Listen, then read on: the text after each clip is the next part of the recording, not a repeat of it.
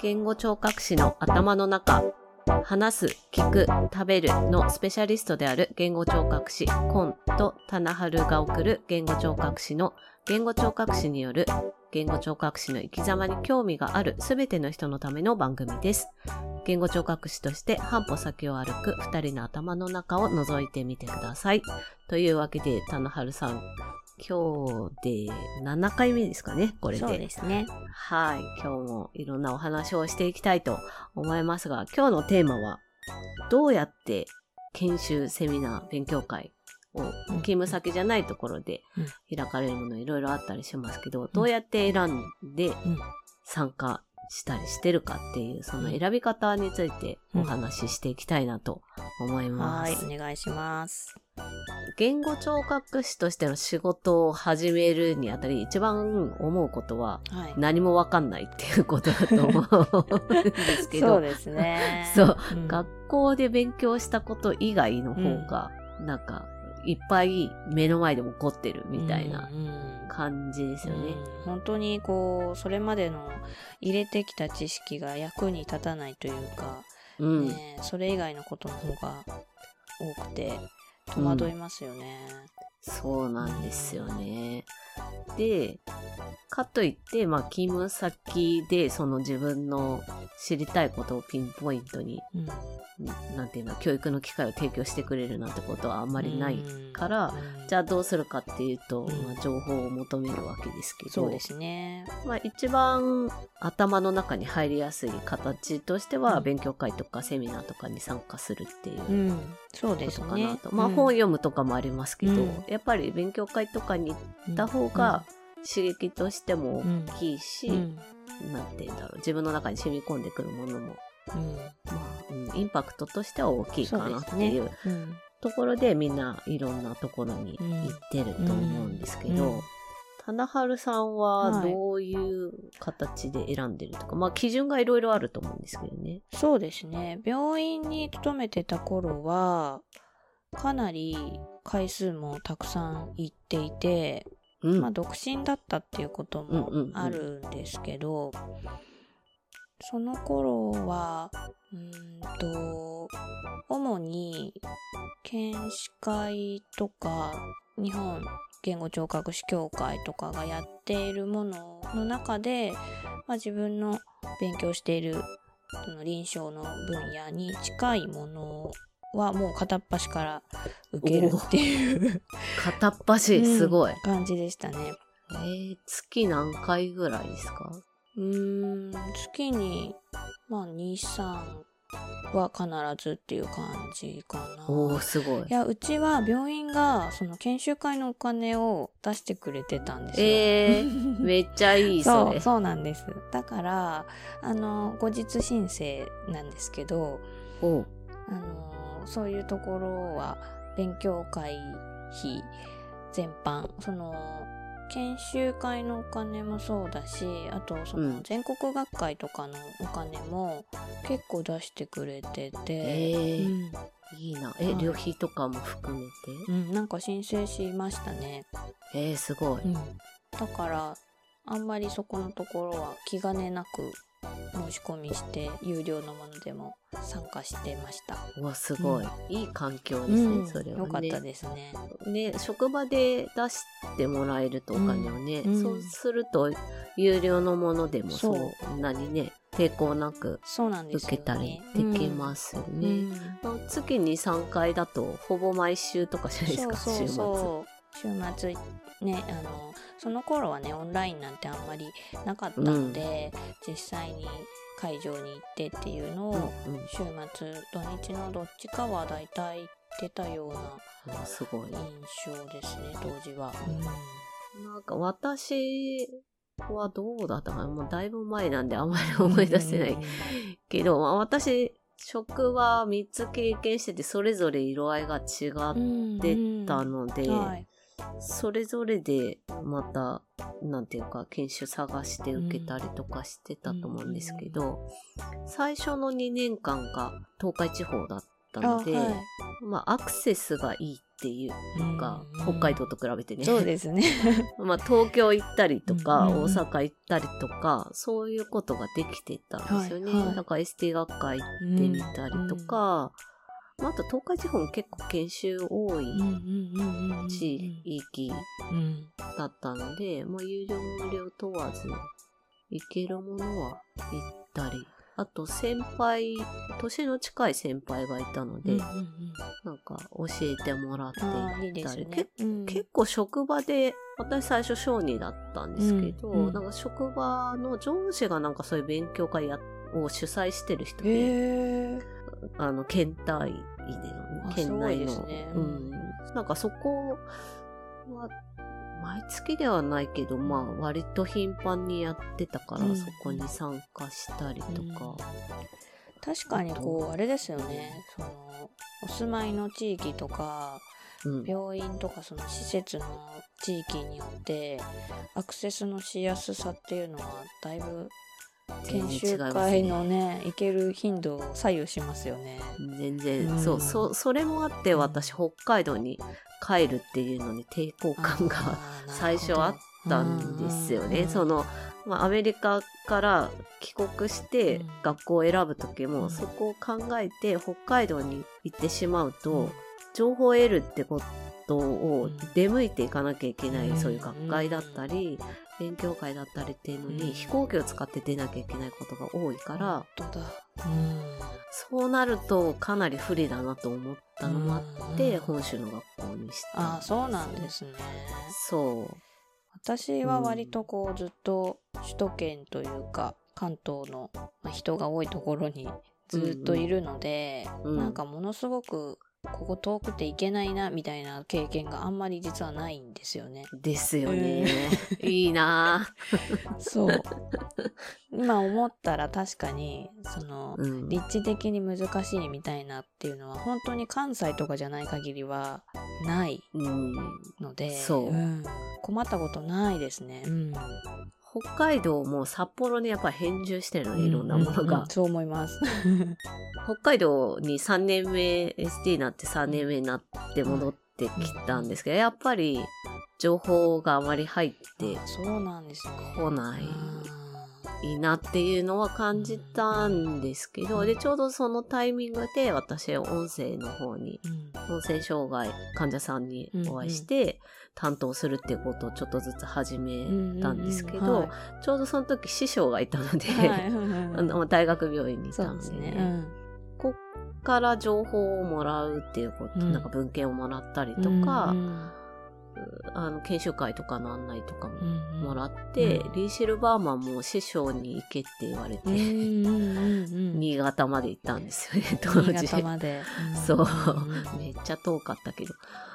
とか、うん。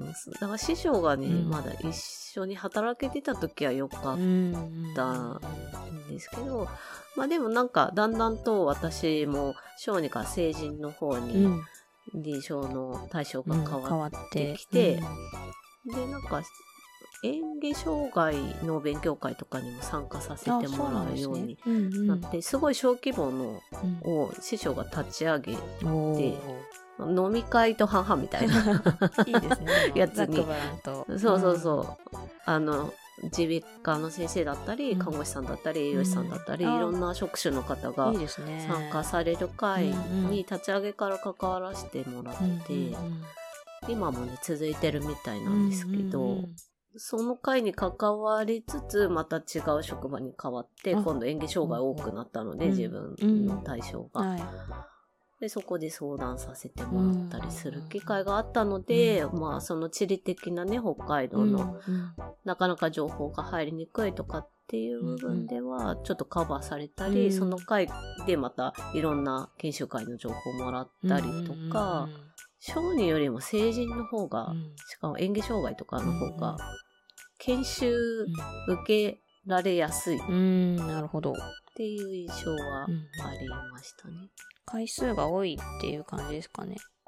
そうですね。あと関わる職種もちょっと多くなる分、うん演技障害とかね、はい、特にそうですね。なので、いろんなものが、うんうん開催されてる。うんそう。まあ、今ね、オンラインがあるから。そうですね。本当に本当便利になって。ね、本当うんに。その立地のね、デメリットはなくなってますよね、そうですねだいぶね。ううんんかなり違いますね。うん楽になりますよね、本当うに。ん。それこそ本当に札幌から飛行機乗らなくても参加できるっていうのは非常に大きいですね。大きいですね。学会もね、ずっとハイブリッド開催にしてくれないかなって。そう学会やっぱり地方で行われることが多いというか持ち回りだからどうしてもね、うん全国回っちゃうのでうん。遠くなっちゃうんですよね。うん。そうなんですよね。だけど、やっぱオンラインによって機会がすごい開かれた感じはしますよね。うん特に地方に住むものうんとして、東京行くって言っても、なんか一回のその、たとえ一日でね、終わって、うん。棚春さんだったら日帰りで行けるものが、まあ、一泊は前提だったりとか、例えばなんか朝9時から6時とかだったら、うんうん。場所によっては2泊しないと死ぬみたい確かに。な、あったりするので、うんうんうん、そういうのとかね、うんそういう不利な部分はオンラインですごい解消されたし、まあ今特にね、子供がいるからうん、そうですよね。うん、簡単にね、研修に行くとかがね、まあオンラインでもやっぱり難しいんだけど、うん。でもね、まあ家でできるとか、あとアーカイブがあればさらにね、本当にそれですね。ありがたいっていうところで、うん。教育の機会っていうのは、もうこの3年ぐらいだいぶ変わりまし変わたよね。りましたね。うん。ありがたい。うん、やっぱりそうやっていろいろ行けたりしてたのは独身だったり、子供がいなかったりしたからゆえだと思うので。いや、本当に。うん。このフットワークの軽さっていうのは、うんやっぱりそうじゃなかったら、まあ、今なんかそうじゃないからうんオンラインがなかったら本当にどこにも行けてないですね。はい、ちょっと技術的な トラブルが発生しまして、ちょっとだけ途絶えたんですけど、最後にですね、はい。どうやっうてんその中身をですね、うん。選んで、まあ吟味してるかって言ったらちょっとあれかもしれないけど、うん、なんか何でも受ければいいっていうことではないとそうです思うんですね。ね。その辺は棚春さんどうやって選んでますか？うーんともう今は割とある程度知識とか経験とかを踏まえてうん。そんなにこう、まあ、自分自身が今がっつり臨床をやってる身ではないっていうのもあって、うんなんかこう高額なものとかそういうこう時間的な拘束が長いものとかは、まあ、ぶ物理的に難しいっていうのもあるんですけど受けてなくて。うん。割とこう無料のものだったりとかが多いんですけどうん。でも積極的に行ってた頃は、まあ、さっきも割と何でもかんでもって言ってましたけどうん。小児のその自分が見ているお子さんに年齢的に近しいテーマのものを中心にその言語発達系とかあとはうんうん高音、うん。とか喫音とかのものを中心に選んでいてで割とうーんその話してる講義をしてくださる先生が、まあ、有名な先生というかうん。その道のプロのうん、こう 例えば論文たくさん書いてる先生とか、あの本の著者だったりとか、あと講義でお世話になった先生とか、うんまあ、そういう先生がやってるものを中心に選んでましたしそこは今も変わらずかなその講師の先生の選び方としては。そうですはいね。私も、そうかな。やっぱり本とか、うん。あと、学校の講義とかで使ってた教科書はい、うとかにん。出てくるような先生たちがもし、その、研修とかされる場合だったりとか、あとは、学会でよく聞く名前。うんうん私の場合は音声言語医学、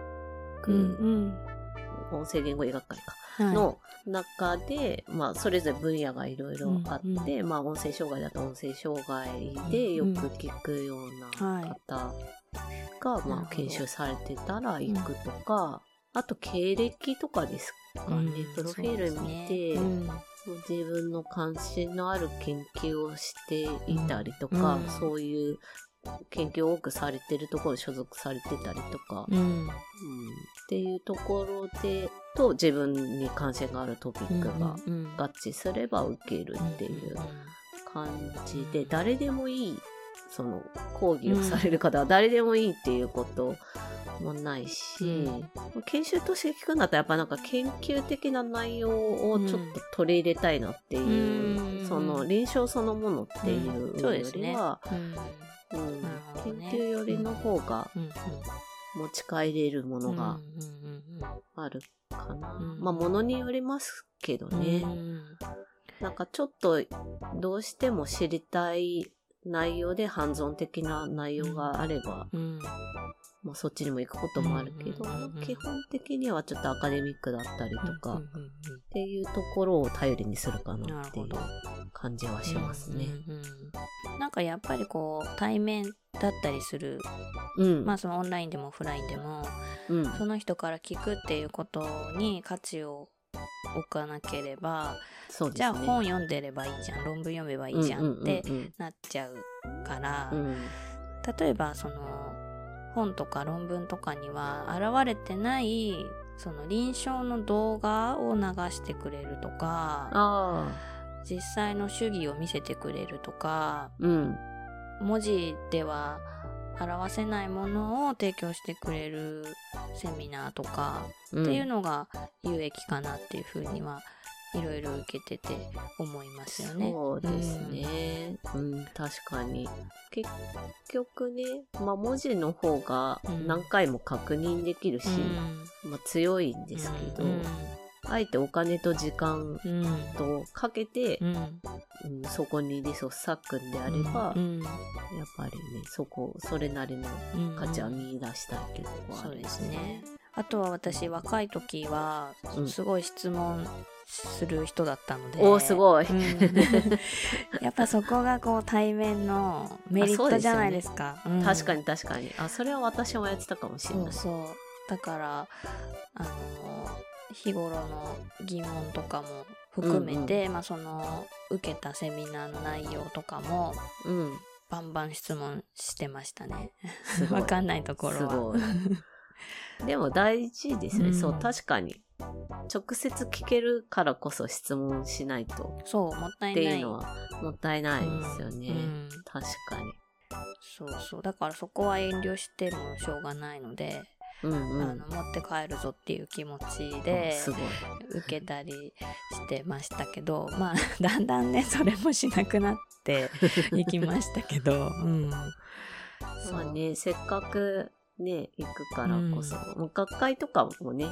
同じくね、うん。せっかく行くから、そう、そう。私、師匠によく言われてましたね。うん一緒に学会に行く機会何回かあったんですけど、うんはい。質問しないと意味ないよみたいな。そうそう。それがねやっぱメリットですよね最大のね、本人にね聞けるっていう本人に教われるっていうのがね。そう。そう、情報源ですからそうね。そう。なのでそこはなんかこう相互に交流ができるっていうことうんうを何か目的として参加するっていうのはその受け身じゃなくてね能動的に、そうですね。はい、参加して吸収して、まあ、インプットアウトプットしてっていうのがうまくできるかなと思うので、そうですね。うん。まあ、質問するの怖いって最初の頃は 思うと思うんですけど、まあもしうん質問してみて嫌なうん感じだったら、はい。まあそこまでなんだなってうん。まあ思えば、まあそ